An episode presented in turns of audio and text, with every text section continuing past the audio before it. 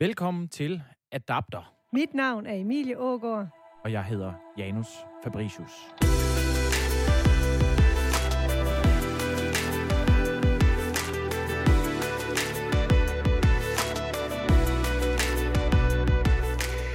Hvis du har en smartphone, så bruger du og bruger internettet på farten, så har du helt sikkert det, der hedder 4G.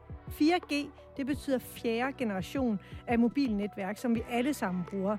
Og du tænker nok, at det går egentlig ret hurtigt, når du henter din video og din podcast, og hvad du ellers bruger internettet til. Men alligevel, så er vi i Danmark i fuld gang med at få øh, noget, der hedder 5G, altså femte generation. 5G, det er simpelthen dagens emne i dag. Og det er virkelig vildt, hvad 5G kan, fordi selvom du nok tænker, at det ikke tager så lang tid med 4G at hente din yndlings-tv-serie, jamen så er 5G et meget mere hurtigt og meget mere stabilt internet. Og det betyder, at man kan bruge 5G øh, i fremtiden til at blandt andet styre de selvkørende biler og droner i meget højere grad. Men for at forstå øh, 5G sådan mere til bundsgående, så tager vi lige en øh, kort gennemgang af de foregående generationer, og jeg skal nok prøve at gøre det kort. Der var selvfølgelig 1G, som er den første generation, og den kom til i øh, midten af 80'erne, og der var mobiltelefonerne ikke særlig mobile. Det lignede en øh, murbrok med antenne, sådan en mobiltelefon, og her var signalet analogt, og man kunne kun ringe. Man kunne ikke morse eller sms'e. Det kommer til gengæld med 2G, anden generation, i slutningen af 90'erne. Det er her, man kan sende sms'er, og mange kender måske Nokias 3310. Den er jo sådan indbegrebet af den her æra, hvor man altså både kan sms'e og ringe. Men det var ikke mange år, for så sker der nemlig det helt vilde. 3G bliver lanceret omkring 2002 cirka. Nu kan man pludselig gå på internettet med sin mobil. Man kan læse sine mails, man kan bruge GPS, se videoer og rigtig meget af det, som vi også kan i dag. Men i 2009, der kommer de første 4G-byer. Det giver os et uh, endnu hurtigere netværk, der gør, at vi uden ret meget ventetid kan se film og serier på vores mobiltelefon, imens vi bruger vores smarture til at tjekke aktiekurserne osv. osv. Sådan som vi gør i dag. Og så kommer der så 5 5G. Og Emilie, det første, jeg vil høre dig, det er, når 4G nu er så hurtigt og fint, hvorfor skal vi så opgradere til 5G? Altså, 4G er jo et rigtig godt netværk, der kan de ting, som, øh, som langt de fleste af os bruger vores telefon til. Det er ikke noget, hvor øh, den, den står ikke og downloader helt vildt lang tid, når man vil hente en serie osv. Men grunden til, at man alligevel har valgt øh, 5G-argumentet, er, at øh, mængden af data, som vi henter ned, den stiger med 30 procent hver eneste år. Og på et eller andet tidspunkt, så vil 4G ikke være nok. Og især ikke fordi, at en ting er alt det data, vi henter ned på vores telefoner. En anden ting er alt det data, der skal sendes over netværket den anden vej, når for eksempel selvkørende biler eller droner, de skal kunne navigere ude i virkeligheden. Så de der selvkørende biler, det er jo ret vigtigt, at de sådan hurtigt får signalet, så de kan bremse op, eller hvad de nu ja, øh, dreje på det rigtige tidspunkt osv. Præcis, de skal kunne snakke sammen, og det kræver en hel masse data, der skal sendes rundt. Mm. Og normalt, når vi laver adapter, så vil vi, og havde for eksempel 5G som emne, så vil vi nok invitere en ekspert på området ind og forklare mere om 5G og hvad det teknologiske potentiale er i det her. Men vi har valgt at gøre det på en lidt anden måde i dag, øh, fordi der er mennesker derude, der er bange for 5G, og hvad de mulige konsekvenser er ved det her signal og de elektromagnetiske stråler, som bliver sendt ud fra 5G-masterne og fra 5G-anlæggene. Og der florerer rigtig mange teorier om, hvad det her elektromagnetiske stråling helt generelt, som er den type stråling, der også er ved de andre G'er, øh, hvad, hvad den kan betyde for menneskers sundhed, hvad den kan betyde for dyrelivet, og hvad den kan betyde for miljøet i det hele taget, hvis at altså, det virkelig kommer ud over hele verden, og vi bruger det hele tiden. Og det er kendt, at øh, når man laver noget journalistik om 5G, så er det lidt som at stikke øh, hånden i en øh, webserede. Men det har vi altså så valgt at acceptere i dag, og Emilie, om lidt der byder vi velkommen til dagens gæst, men jeg synes også, det lige er vigtigt, at vi lige understreger, hvem du er. For du er jo ikke kun journalist, du har også en fortid som forsker. Kan du ikke lige gøre os lidt klogere på, hvad det er, du kan bidrage med, når det er, vi snakker om øh, det her emne og de ting, vi skal ind på i dag? Altså, jeg har, jeg, jeg har jo en baggrund i molekylær medicin, som øh, man kan sige øh, ikke nødvendigvis har så meget at gøre med, øh, med 5G, men, men det her med at, at kigge kritisk på forskning, evaluere, øh, hvad der er god forskning, hvad der er dårlig forskning, noget, det, øh, det vil jeg sige, det er noget, som er øh, grundpensum på de fleste naturvidenskabelige uddannelser på universitetet. Og det, øh, det føler jeg mig da rimelig stærk i. Og så synes jeg også lige, at øh, inden vi byder velkommen til dagens gæst, så skal vi lige for lytternes skyld forklare et par begreber, inden vi dykker helt ned i det. Øh, og så er det jo heldigt, at jeg har sådan en som dig. Du skal forklare for mig, hvad en ikke-ioniserende og hvad en ioniserende stråling er. Det bliver meget vigtigt for dig, øh, lytter. Og øh, så skal du forklare det her elektromagnetiske spektrum. Så værsgo at gå i gang med det. Okay, så bliver det lige lidt nørdet her. Elektromagnetisk stråling kan man forestille sig, at det er en slags øh, bølger, der står og kan sende forskellig information eller forskellig energi ud. Og øh, det kan det gøre i lavfrekvens til meget høj frekvens. De lave, lave frekvenser øh, kan bedst illustreres ved nogle meget brede bølger, og jo mere højfrekvent det bliver, jo smallere bliver bølgerne. Og de helt lavfrekvente bølger, det er der, hvor vi øh, befinder os, når vi taler om elektromagnetisk stråling til 3G, 4G, 5G. Det er den ene ende. Så er der, øh, kommer vi på et tidspunkt til det, som er det synlige lys, altså der, hvor vi ligesom kan se noget. Mm. Og alt det, det er ikke ioniserende stråling, kalder man det. Og på, øh, på et tidspunkt efter synligt lys, så kommer vi til det, der hedder ioniserende stråling. Der starter vi med UV. Det kender vi fra UV-indekset, når solen skinner. Det er det, der kan gøre huden rød og lave skade på huden. Og kommer man helt op, hvor bølgerne er aller tættest og aller stejlest, så er det jo op i gammastrålingen, ikke? Mm. Øh, som man måske også har hørt om, altså radioaktivt og så videre.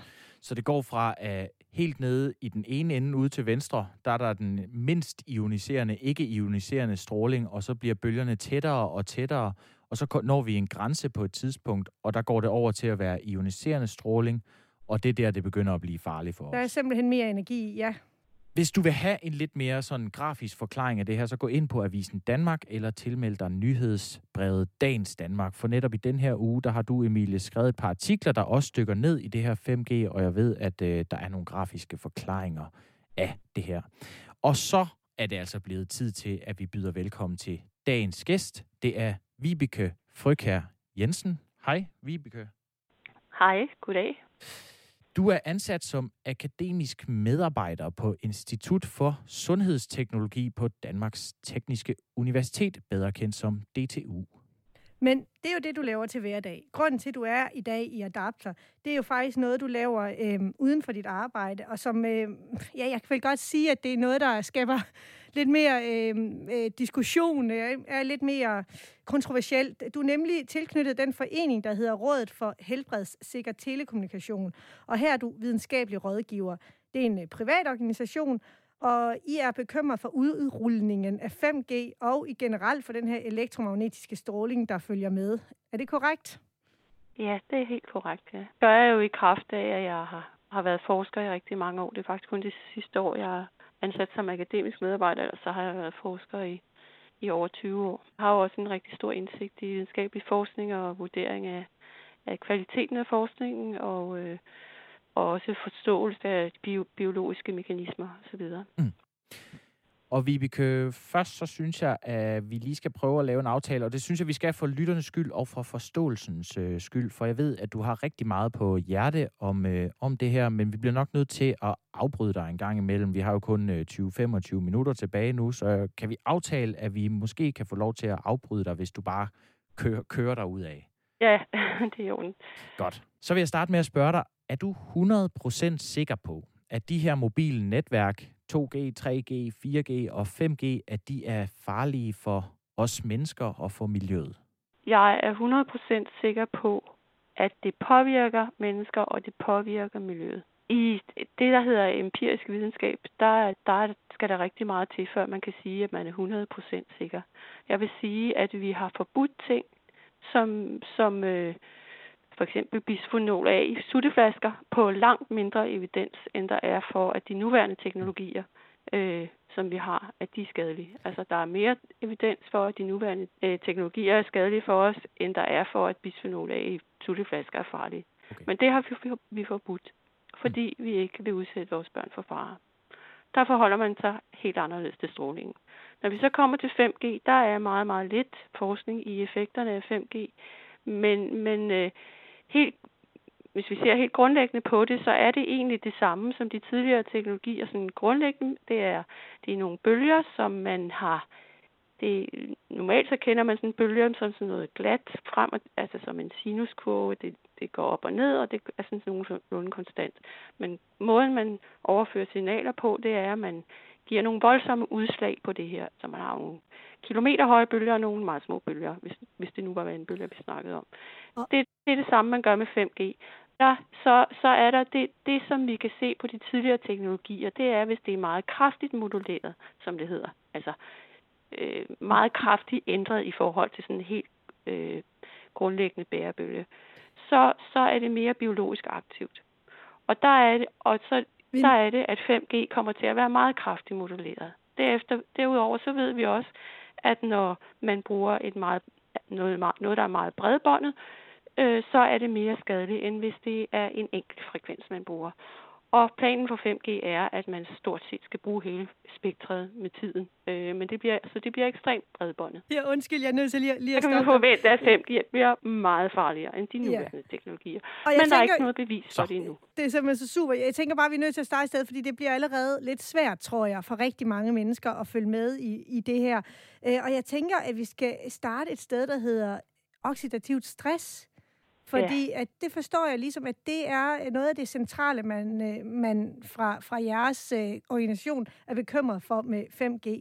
Hvordan hænger det sammen med 5G? Øh, Jamen, det er den mekanisme, der er mest evidens for. Altså, vi kan være helt sikre på, at de for, foregående teknologier og den kommende 5G giver oxidativ stress i vores celler. Vores og planterne og dyrenes øh, celler. Og hvad sker der, når... Og, hvad er, altså, hvad, hvis du lige vil prøve på, at forklare, hvad, hvad er det, oxidativ stress er? Oxidativ stress, det er cellens reaktion på, at der bliver dannet nogle meget kraftige oxidative forbindelser. Og vi kender alle sammen det, der hedder antioxidanter.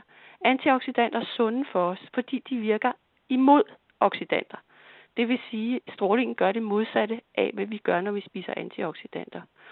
Det gør strålingen 24-7, fordi vi bliver udsat for den her stråling, som er meget unormal. Altså, det er, vi, det er meget unaturligt at blive siger, udsat for de her frekvenser. Når du siger, at den er unaturlig, så, så der er der simpelthen noget, der sådan lige øh, undrer mig. Det er, at øh, jeg står og kigger på det her øh, elektromagnetiske spektrum, og jeg kan mm. se øh, de her 5G, 4G, 3G, 2G, Mm. De ligger alle sammen et eller andet sted i den ikke-ioniserende stråling, altså den stråling, hvor man vurderer, at energiniveauet slet ikke er højt nok til netop at lave øh, øh ændringer i vores øh, celler og skabe bekymrende ændringer i vores DNA. Men, mm. men, og, og de ligger under det område, der hedder synligt lys. Og altså, jeg er godt klar over, at UV-lys, det kan skade min hud, men synligt lys kan vel ikke skade min hud. Hvorfor skulle noget, der så er langt mindre energi i, øh, skade min hud? At Eller, lys ikke er skadeligt for os, det er fordi, der er noget, der hedder evolution. For det første liv på jorden for flere milliarder år siden, der var lyset giftigt. Men vi, er, vi har udviklet os til at, og vi har beskyttelse mod huden, vi har melatonin i, eller ja, melatonin, nej, hvad hedder det? Altså far, vi får, vi brune om sommeren for at beskytte os mod solens lys. Men der er stadigvæk meget liv, hvor, hvor lyset er, er, er giftigt, og altså for, for organismer, der lever under jorden, de kan ikke lide at være i lyset. Men, vi, har, vi har udviklet os til at udnytte lyset gennem evolutionen. Modsat kan man sige, det her radiofrekvente område, hvor de her øh, G-teknologier ligger, de ligger i det radiofrekvente område. Mm. Lige præcis det område, hvor de teknologier ligger, der er niveau, det naturlige niveau ekstremt lavt. Det er faktisk 10 i 18 gange lavere end de nuværende grænseværdier. Så mange gange lavere er det. Jeg er bare lige nødt til at spørge dig noget. Når du siger, at... Øh, ja, vi det har... ene er det her niveau. Det andet er, at de naturlige bølger, de er, som jeg sagde før, det er sådan en sinusbølge. Ja. Men, det, vi, det, men så laver man om på det, når man laver den her stråling, ved at man laver de her voldsomme udsving. Det er, ligesom, du, det er lidt ligesom du siger, at bølger er jo ikke farlige for os. Nej, men øh, hvis der kommer en tsunami, så er den farlig. Ja, øh. men, men øh, når du siger, at vores hud, eller vi evolutionen har gjort det, og vores hud øh, beskytter os, øh, er udviklet til at leve i det, og det er der nogle dyr, der ikke er, så, så er det, det, vores hud er blevet beskyttet imod, det er jo UV-strålerne. Det er jo ikke det synlige lys. Så, så det, er jo ikke, det er jo måske ikke et helt holdbart argument, men lad os prøve at gå videre. Ja, ja vi kan parkere den her oxidative stress lidt, og så kan vi sige, øh, så ved jeg jo, at et af jeres andre argumenter, øh, Vibeke, det er, at øh, telefonmasterne og øh, 5G-netværket, det får store konsekvenser for insekterne. Forklar lige, øh, hvordan vi kan se øh, effekterne af 5G på, eller 4G og 3G på øh, insekterne. Jamen, der er, det er meget øh, godt dokumenteret. Der er rigtig meget videnskabelig evidens, der viser, at, at øh, det der oxidativ stress i insekterne, der betyder det, at øh, deres ægceller bliver ødelagt det bliver DNA-skader i ægcellerne, og så bliver det ødelagt, og det påvirker også larveudviklingen. Og det vil sige, at de teknologier, vi har i dag, de er skadelige for insekterne. Og det er selvfølgelig afhængigt af, hvor meget de bliver udsat for. Men med de niveauer, vi lader os selv udsætte for, der bliver insekterne sterile. Ja, sådan som jeg har forstået, så, så, så mener I, at øh, en del af den her, de insekter, der er forsvundet, at det, det skyldes øh, 5G og de andre øh, ja. internetteknologier. Vil du prøve at sige lidt mere om det? Men derfra, derfra så til at sige, at det er skadeligt uden naturen, der skal man selvfølgelig vide mere. Det vi ved om insekternes forsvinden, for fordi vi har alle sammen været mærke til, at der er færre insekter, end der har været. Det er sådan, at, at der var et studie i 2017, der viste, at ude i naturparkerne i Europa, i Tyskland nærmere bestemt 69 naturparker, der forsvandt 80 procent af insekterne fra 1989 til 2016. Og hvis man ser på deres data, så kan man se, at der forsvandt sådan en under 2% om året indtil 2005. Øh, fra 2005 til 2007, der forsvandt 50% af insekterne. Og lige præcis på det tidspunkt, det var, jeg ved ikke, om I kan huske, men før 2005, der var det sådan, at når man havde en mobiltelefon og skulle vælge en teleoperatør, så gik man ind og så på, hvordan, er deres dækningskort i de områder, hvor jeg skal bruge telefonen. Fordi der var meget store landområder, meget stor del af, for, uden for de store byer, jamen så var der dårlig dækning mange steder. Øh, det ændrede sig i, i, i den periode. Og så det, kobler du de to ting sammen. Men jeg tænker på... Ja, det kan være, det kan være det. Det er, okay. som, det, som det studie konkluderede, fordi de undersøgte ikke, Men det om der kan var vel også være mange andre ting. Men de konkluderede, at den, den forsvinden ikke skyldes det, man ellers plejer at sige er årsag til, at insekterne forsvinder. Det skyldes ikke, at der var ændring i, i øh, floraen. Øhm, det er ikke fordi, jeg... Men, men, Alle de der ting, man ellers siger. Og så er det, jeg siger, 80 procent af insekterne, der er forsvundet, så er vi meget tæt på, på økologisk kollaps. Ja. Så skal vi være helt sikre på, at vi ikke gør noget, som får flere insekter til at forsvinde, fordi så vil vi se økosystemet kollapse. Og vi er, det, det er vi jo helt enige i. Det, jeg lige tænker på, at, det er, at for, for, for at øh, alle lytterne også får noget ud af det her, så tænker jeg, at vi skal ikke øh, gå mere ned i et specifikt studie, fordi du kan komme med nogle studier, jeg kan komme med nogle studier. I stedet for, så prøver vi lige, jeg har snakket med en, der faktisk ved en hel masse om insekter. Han hedder Hans Henrik Brun og er lektor på Københavns Universitet og forsker i øh, biologisk mangfoldighed og evidensbaseret naturbevaring. Skal vi ikke lige prøve at høre, hvad han har at sige om, øh, at insekterne forsvinder? Det vi ved med stor sikkerhed, det er, at der bliver færre forskellige arter. Men det her med, om der bliver færre insekter på tværs af alle slags insekter, det er langt mere tvivlsomt. Hvis man går ind og ser der, hvor, hvor naturen er fredet, øh, for eksempel naturparker, forsvinder antallet af arter også der? Det gør de jo fra meget små arealer, som er meget påvirket af landbrugsdrift lige rundt om måske. Men hvis vi kigger på store sammenhængende naturområder, så er insekterne ikke ved at forsvinde. Hvis vi så lige tager det her strålinger og så videre, ja. føler du, at øh, i den litteratur, du har været igennem, og den forskning, du måske selv har lavet, at du har faldet over et sammenhæng eller en bekymring omkring, om det kan være skadeligt for insekterne? Der er ikke nogen studier, der har vist, at 5G skulle være skadeligt for insekter. Og jeg vil sige, at vi har så mange gode kandidater til forklaringen på, hvorfor insekterne går tilbage der, hvor de går tilbage, og det er slags insekter, der går tilbage.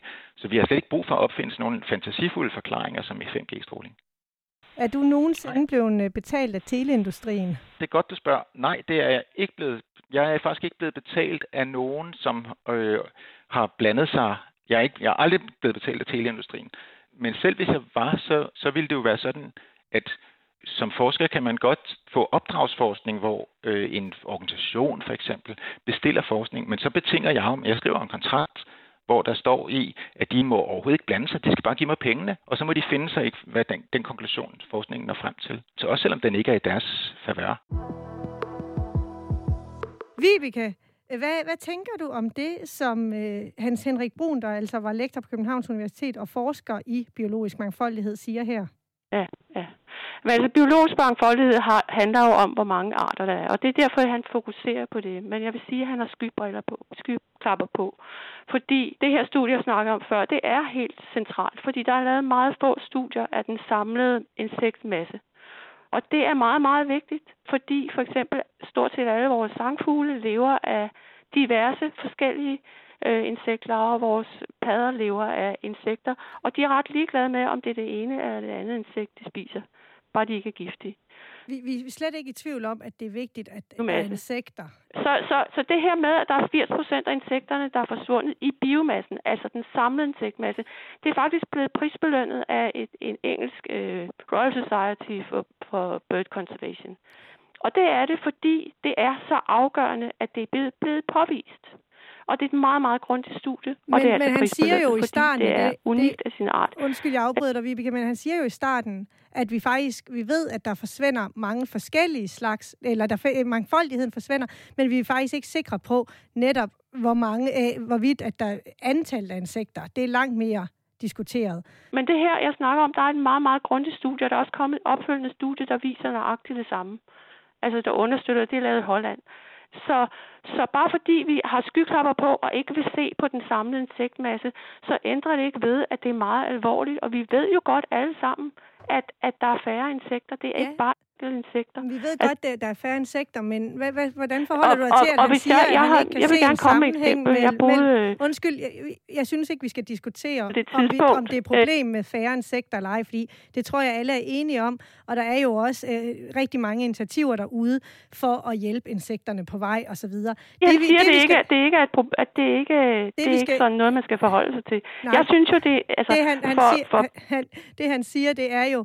At, meget mere, så er det jo meget mere øh, alvorligt. Vi, vi, kan, vi, jeg, jeg, jeg vil lige spørge dig om noget. I stedet sjældne for... arter forsvinder. Og, og det, derfor bliver man nødt til at forholde sig til det. Man kan ikke bare sige, at vi kigger kun på de enkelte arter og interesserer os kun for de enkelte Ej, men, arter. Men han man bliver også... nødt til at se på det store billede, han... fordi det har meget større økologisk konsekvens. Så, ja, nu tager jeg den lige. Jeg synes, han skulle tage skyklapperne af. Ja. Altså, det er så, det. Så tager jeg den lige. Stille og roligt. Øh, hvad er sammenhængen imellem, øh, at vi ser, at der er mindre biodiversitet og færre forskellige slags øh, insekter og 5G? Fordi vi er alle sammen enige om, at vi kan godt lide insekter. Dem skal der være masser af. Det er herligt. Mm. Øh, men hvad, hvordan kan man koble de færre insekter, vi kan se, sammen med 5G-stråling? Jamen 5G er jo kun lige ved at blive udrullet, så det er jo ikke årsagen til den forsvinding, vi har set de 20 år. 3G? Øh, det, vi kan, det vi ved, det eneste studie, der rigtig er, hvor vi kan sige noget om, hvad effekt det vil have, det er det her øh, nearfield, altså de små antenner, der skal sidde på hver anden lygtepæl. Den, den, de frekvenser, de vil blive absorberet meget mere af insekterne, så, så, øh, okay. så en opvarmning af insekterne. Og, og, og og det udgør en risiko i forhold til, at de kan få akutte skader og simpelthen falde ned fra himlen, når man tænder på 5G. Vibeke, hvad, hvad tænker du om, at, hans, altså at der det, er meget min, mere min største bekymring er jo, at man ruller det her ud, uden at lave en, en miljøvurdering af det. Ligesom man heller ikke har lavet en miljøvurdering af nogle af de andre frekvenser. Det vil nok overraske mange, men det er aldrig miljøvurderet, og der er heller ikke nogen øh, grænseværdier for naturen. Der er kun grænseværdier for eksponering af mennesker. Så din pointe er, at øh, før vi udruller 5G, så skal vi altså lige tjekke efter, om det kan have nogle øh, voldsomme konsekvenser for dyrelivet og, og vores øh, miljø. Er det rigtigt forstået? Jo, man skulle undersøge, om, om der er en sammenhæng mellem, hvor meget stråling der er. Mm øh, i, i naturområderne, fordi de her master, de står rullet ud over hele vores land stort set. Der er nogle få store naturparker, netop store naturparker, hvor de ikke står midt inde i. Men, men selv i naturområder, hvor, hvor, som er vigtige biotoper, så står de rundt i kanten af naturparkerne og eksponerer store dele af naturparkerne. Og Men... derfor kan det være en vigtig årsag, og det jeg siger er, at man skal undersøge, hvor, hvor stor bidrag er det fra det her insektdræbende middel, som vi sender ind over alle naturparkerne. Hvor stor er effekten fra det? Men hvis vi nu siger, at... Øh... Tilbage til det her tyske Nej, prøv lige at vente, Vibeke. Jeg, jeg spørger lige... Øh... Ham her, Broen, han siger jo godt nok, at der er mange andre kandidater til den, den her biodiversitet, Præcis, ja. vi har, øh, og at insekterne forsvinder. Og det er jo også rigtigt, hvis du ser på, hvis du ser på små bitte udsnit af, af gangen, så kan du sige, at den her sommerfugl forsvinder, fordi den plante der har vi ikke ret mange tilbage af. Men der er ikke nogen studier, der kan forklare, hvorfor fluerne forsvinder, og hvorfor myggene forsvinder. Men er det så ikke lidt let at sige, at øh, hvis man nu ikke kan lide den her øh, stråling, så er det jo også let bare at give den skylden. Så kan man jo, man kan også sige, kunne det være... Øh, kunne det være en giftig prut, eller kunne det være hvad som helst? Altså, du, der er jo så virkelig kan det mange jo ting, der jeg siger, jo, jeg siger jo, man skal forholde sig til de mulige kandidater, der er. Men der er ikke nogen andre kandidater. De her forskere øh, fra Tyskland, og der er ikke nogen, der har modsagt dem. De 69 naturparker, der kunne de udelukke at det var en brud. De kunne udelukke, at det var ændringer, altså der Ej, blev færre jeg, nu, vigtige nu tror jeg, planter. vi går for dybt ned i et forskningsprojekt, som vi ikke Det var klimaforandring. Så, så når de her kandidater, som her Broen her, nu kan jeg ikke huske, hvad han sidder til forhånd, har sagt, at vi har masser af kandidater, men når de er udelukket som forklaring på, at 80 procent af biomassen forsvinder, så bliver man nødt til at se på andre muligheder. Og det, som forskerne konkluderede, det var, at det må være noget, som er en major factor, det vil sige noget, som er til stede alle steder, og det er noget, der er til stede også ude midt i naturparkerne. Ja. Og vi bliver nødt til at gå videre, Vibeke, hvis vi skal nå det stråling, der kan ikke komme, så, så, så strålingen er i hvert fald en kandidat til det. Ja. Og Vibeke, nu skal vi nå det. Vi skal bruge vores 25 øh, minutter fornuftigt her. Øh, og øh, så lad os par- parkere de der insekter, og så sige, at det sidste område, vi skal snakke om, det er hvad det betyder for os mennesker. Det bliver, og øh, der skal vi lige øh, holde øh, tunge lige i munden, for 5G er jo blevet beskyldt for meget, det kan vi høre her, for øh, kraft og psykiske sygdomme og søvnmangel, og øh, ja, senest for at sprede coronavirus, det har vi også hørt. Vi begyndte, det er jo en gruppe meget forskellige ting, sådan rent biologisk.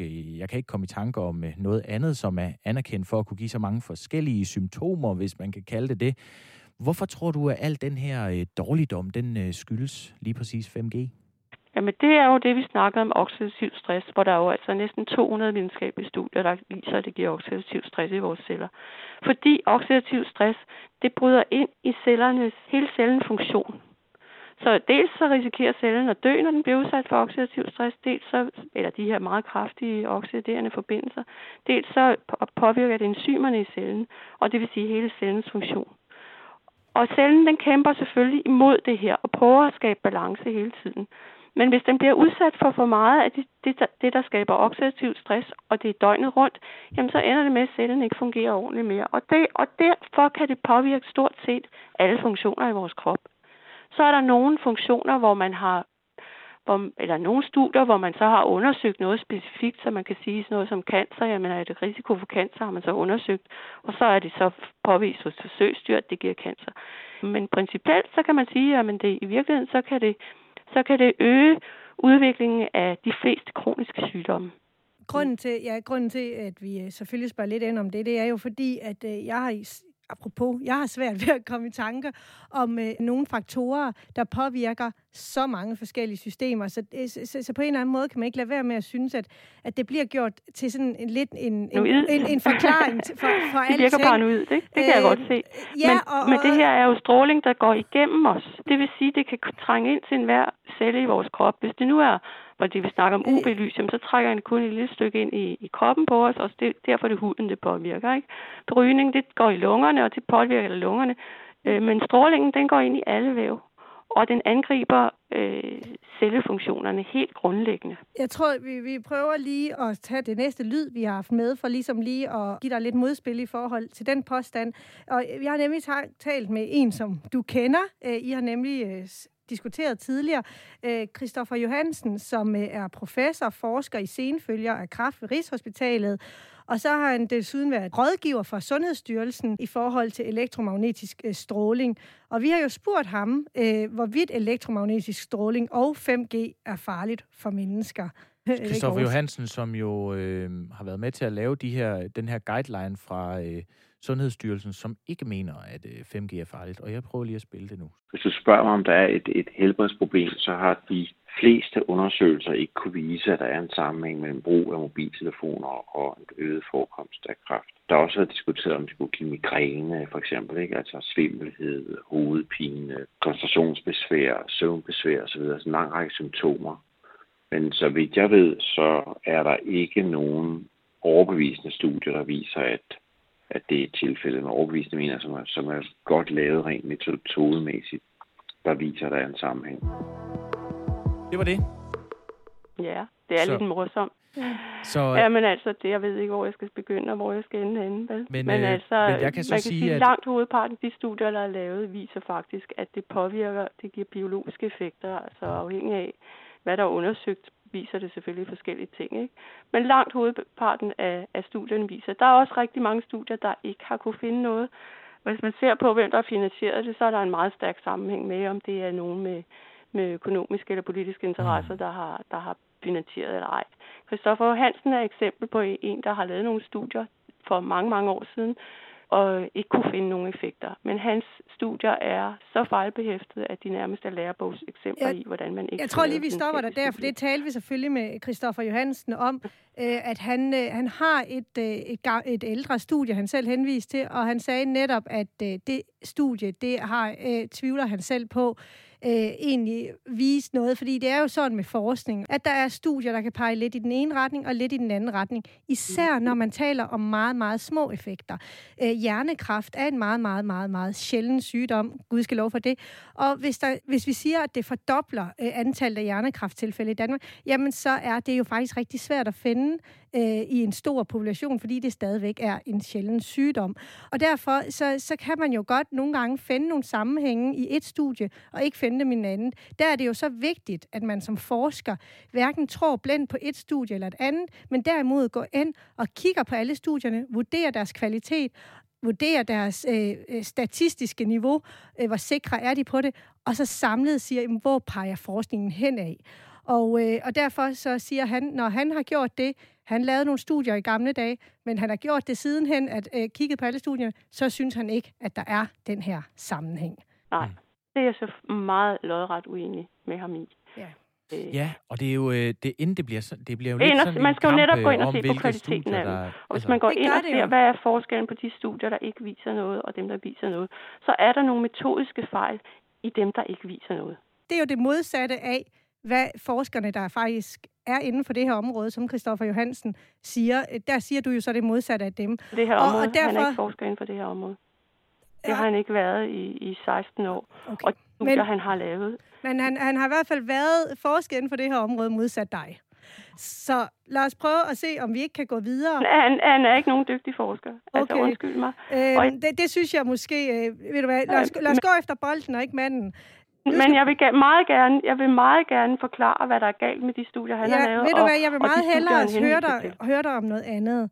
Øh, men nemlig det her med, øh, vi har nemlig et andet klip med ham, hvor han siger, at man ikke kan koble mobiltelefoner sammen med hjernekræft. Og prøv lige at lade os høre, hvad han har at sige. Ja, jeg, jeg er sgu ret skeptisk, fordi det ikke er blevet eftervist sidenhen, og der er ikke gode studier, der, der har vist dem, mm, som sådan, øh, hvad skal vi sige, overbeviser mig om, at, at det er et problem. Og vi har jo ikke set en stigning i hjernekraft i Danmark, Sverige, Norge, Finland, som er de lande, der har de bedste kræftregistre, og desuden har CPR-nummer alle sammen, så vi kan følge borgerne fra de bliver født til de dør. Og der har vi jo set en stigning i de aldersgrupper, vi ved bruger mobiltelefonen mest. Så vi har ikke set en stigning i hjernetumorer. Ja, skal, vi lige, skal vi du lige have lov til at øh, kommentere på det? Han siger altså, øh, at det, vi kan ikke se, at der er en stigning i krafttilfælde. Og det, det er jo selvfølgelig sådan, at du kan bare sige, at der er en stigning, men et eller andet sted, han sidder på Rigshospitalet og siger, at vi kan ikke se en stigning. Hvad tænker du, kunne det være, at øh, der simpelthen ikke var øh, en stigning, og slet ikke et sammenhæng mellem 5G, eller 4G, eller 3G og... Der er stigning. Han vil bare ikke anerkende det der er en stigning, og han har også anerkendt i et interview i, i Danmarks Radio, at øh, DRDK, at der er en stigning, og så siger han, ej, men det kan være det, fordi vi har fået bedre scanningsmuligheder, eller måske, at der er noget andet. Øh, men de forklaringer, han giver på det, holder ikke.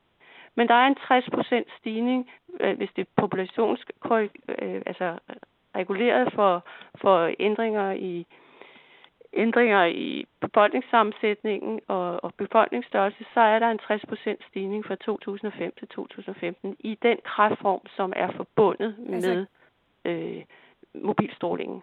Og det, det er noget, der hedder glioblastom. Det er en meget underartet kræftform. Og der er en 60% stigning. Så siger han, at ah, det er jo fordi, man begyndte at undersøge flere gamle. Og det er rigtigt. Øh, det er omkring 2006-2008, der begyndte man at undersøge flere gamle. Men det forklarer kun en meget, meget lille del af stigningen. Så langt hovedparten af den her 60% stigning, som er korrigeret for alt, den skyldes, en lille del skyldes, at man undersøger folk over 70. Men langt hovedparten af den stigning, den skyldes stigning i de yngre aldersgrupper. Man ser det samme i Frankrig. Mm. hvor regeringen er meget bekymret for det. Der ser man også den her 60% stigning. Man ser det samme i Holland. Man ser det samme i England. Øh, Vibeke... Man siger de bedste data, og her ser vi det også. Vibeke, jeg, jeg er ikke forsker. Jeg er bare en dum øh, journalist. Men når jeg hører jer to... Øh, ja, I er jo forskere på hver jeres område, men øh, i den her sammenhæng, der er du jo ikke for DTU, der er du jo rådet for helbredssikker øh, telekommunikation. Men, ja. men, men det, det, det lyder spøjst på mig, det du siger, fordi du er jo forsker til hverdag. Altså, øh, der, der er noget mismatch imellem, at vi finder en række forskere på det, de her felter, som øh, vi plejer at gøre, når vi snakker om alt muligt andet. Så finder vi nogle eksperter på felterne, og så tager vi øh, ofte deres øh, ord for gode varer. Ja. Øh, og, så, og så kommer du og siger, men vi kan ikke tage de her eksperters øh, ord for gode varer, men så vil jeg jo håbe, så vil jeg jo håbe at du vil komme Eksperterne, med men, men Christoffer, det var det, jeg prøvede at sige før. Christoffer Hansen er faktisk ikke ekspert på det her. Men hvad så med de andre, vi har talt med, Henrik, med det i mange, mange år. Biologi, biologen, vi havde inde tidligere? Og... Der er nogle studier, som er af dårlig kvalitet.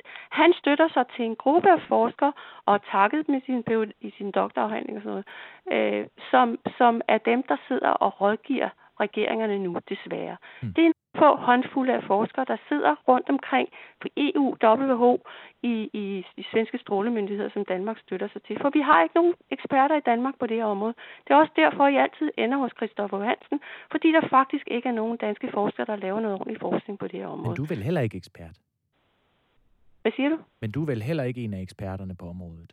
Men jeg ser, hvad der foregår, så jeg siger, jeg er ikke jeg er ikke forsker på det her område, men jeg kan vurdere forskning, og jeg kan sige noget om, hvad der foregår. Der er 240 forskere, som har underskrevet en appel. Forskere, der har lavet mere end 2.000 studier på det her område. 240 forskere, der har lavet mere end 2.000 studier af effekterne af mobilstråling. Der er underskrevet en appel om at stoppe 5G-udrulningen, indtil vi bliver klogere, fordi de er meget overbeviste du, om, du er også en af dem, der skrev under på den, ikke? De kører imod. Deroverfor, der har vi... Øh, Vibeke, må jeg lige spørge, du skrev også under på den, gjorde du ikke? Der, der, de der 15 vil du ikke, bare lige, vil du ikke lige fortælle mig, skrev du ikke også under på den appel? Eksperter. Vil du ikke lige fortælle mig, skrev du også under på den appel?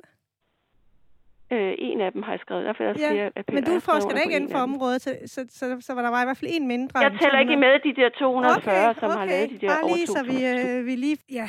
Vi ender ikke et sted, hvor vi alle sammen er enige. Det vidste vi jo godt fra starten, og det er jeg også... Jeg vil godt lige øh, gøre det her færdigt med, ja. at man siger, at forskerne på området er enige om, at det ikke er noget problem. Det er lodret løgn.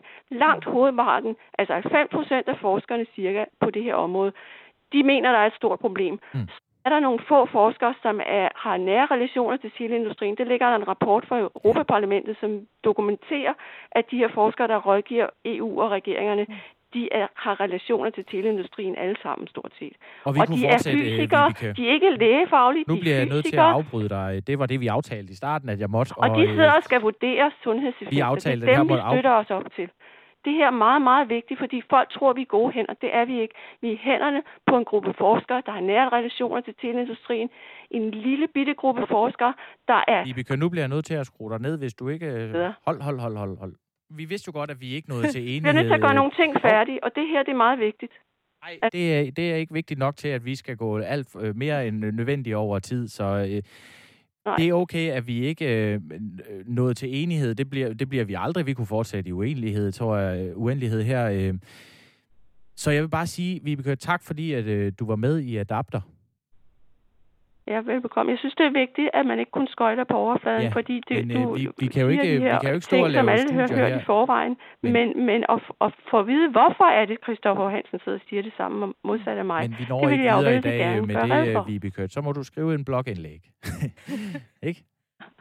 Tak skal du have. Jo, men, men altså... Øh, God dag, Vibeke. Hej, hej. Jamen altså, jeg vil godt lige... Kan vi ikke... øh, Vi har ikke kan- mere tid, desværre. Det er Og det er så få lov at forklare det, fordi I forklarer jer, men er der en hel masse rundt om det, der- og når I så kommer ikke- til vi at kan ikke skulle nå svare, videre i dag. Vi så har får jeg ikke simpelthen lov ikke at mere forklare, Jo, øh, du har hvorfor fået, vi har, Hansen vi har og jeg det. Vi har gået over tid allerede. Vi stopper her og siger tak, fordi du var med. Øh, hej. Ja, Emilie, det var altså... Øh, jeg ved godt, du er, du er jo forsker. Eller det Nej. har, nej, det er du ikke Det er længere. jeg Det, jo. har du været, men du, du sætter stor pris på også sådan øh, til hverdag, det her forskningsfelt, og du fortæller mig tit alle mulige ting fra forskerverdenen. Jeg, jeg er Øhm, videnskabsjournalist. Øh, forsker, videnskabsjournalist, forsker er jeg ja. trods alt ikke, øh, og har måske været på vej den vej, men, men, men en helt færdig forsker på universitetet kan man jo ikke sige, jeg har, jeg har været nogensinde. Det, det der gør mig øh, lidt ked af det, det er egentlig, at jeg synes, at øh, Vibeke har de bedste intentioner. Jeg er slet ikke i tvivl om, at hun reelt er bekymret for 5G. Men øh, hun, mens hun beskylder øh, de andre for at have tunnelsyn, og det bliver rigtig, rigtig svært for os alle sammen egentlig at følge med i, hvem har lavet hvad for et studie, hvem, hvem, hvem er en god forsker, hvem er ikke en god forsker, hvem er ekspert, hvem er ikke ekspert. Mens alt det der, det sker, jamen så tror jeg egentlig også lidt selv, hun får tunnelsyn. Men gør du ikke også det måske? Jo, men det, det er jo det, der gør forskning så hundesvært at forstå. Og det er jo derfor, at øh, jeg synes, at øh, det er rigtig dejligt, at vi har nogle sundhedsmyndigheder, der sætter sig ned og kigger forskning igennem, og på en eller anden måde prøver at hive noget ud. Det er ikke sikkert, at alle forskere øh, er enige. Som hun siger, der er 200 forskere, der øh, 240 forskere, der har sendt en appel til EU. Ved vi, hvem det er? Ved vi, om det er de dygtigste? Ved vi, om det er nogen, der har noget i klemme? Nej, det gør vi lige så lidt, som Men vi ved ved vi, om det. sundhedsmyndighederne bare har overset Præcis. noget og kan have lavet en fejlvurdering? Det har vi. Det er jo ikke, det skulle se, det er sikkert ikke første gang, det er sket i historien. Nej, bestemt ikke. Det, man kan sige, det er, at øh, når, man, når man laver en undersøgelse, så starter man jo med det mest plausible. Og forskerne inden for området, de siger altså simpelthen, at det her, det er ikke, det, det er ikke særlig god forklaring på det. Så derfor så er, øh, når, når insekterne er forsvundet, og især de flyvende insekter, som hun har ganske ret i, så skyldes det sandsynligvis især, at der er virkelig, virkelig få vilde blomster ude omkring os. Og de vilde blomster, det er altså dem, som de flyvende insekter er fuldstændig afhængige Det er jo af. din teori. Så har Vibeke en anden teori. Ja, men, og for men, mig men, udefrastående, så er det sgu, så er det, det, det kan jeg godt forstå, men når, når, det, er jo ikke, det er jo ikke min teori. Det er, og der kommer vi igen til det, hovedparten af forskerne. Ligesom, Men det siger hun jo også lad os se- gang tag på gang. klimaforandringer. Der er 98 procent af, for, øh, øh, procent af alle forskerne enige. Ja, der vil sige, at der er flere tusind forskere, der ikke er enige i, at klimaforandringerne er menneskeskabte. Hvad skal vi gøre ved det? Et eller andet sted er det, det jo smukke ved forskning, det er, at vi er kritiske. Vi går kritiske imod øh, hinandens. Men det betyder også, at det er ekstremt svært at bevise noget. Det er derimod rigtig let at komme med påstanden, der skal bevises. Den her adapter blev, øh, det var lidt en speciel øh, version, fordi normalt så taler vi jo med eksperter på området og fortsætter derud af vejen indtil vi har afdækket, hvad potentialet er for en bestemt teknologi. Den her teknologi, den er ikke øh, fuldt udbredt endnu. Vi har 4G, og nu får vi 5G. Men, men det vi i hvert fald kan sige, det er, at øh, der sker et eller andet, når vi får 5G. Og det kan være, at vi bare får hurtigt internet, men om vores øh, insekter falder om og dør, det må vi tage til, til den tid. I, undskyld, vi gik langt over tid i dag. Og øh, du kan læse Emilies artikler inde på avisen danmark.dk. Du kan også tilmelde dig Dagens Danmark, som er et nyhedsbrev, som øh, bringer dig fire af de vigtigste historier fra dagen, der er gået i vores øh, herlige land, hvor der er plads til forskelligheder, uenigheder og enigheder. Og så vil jeg bare sige til dig, lytter, tak fordi du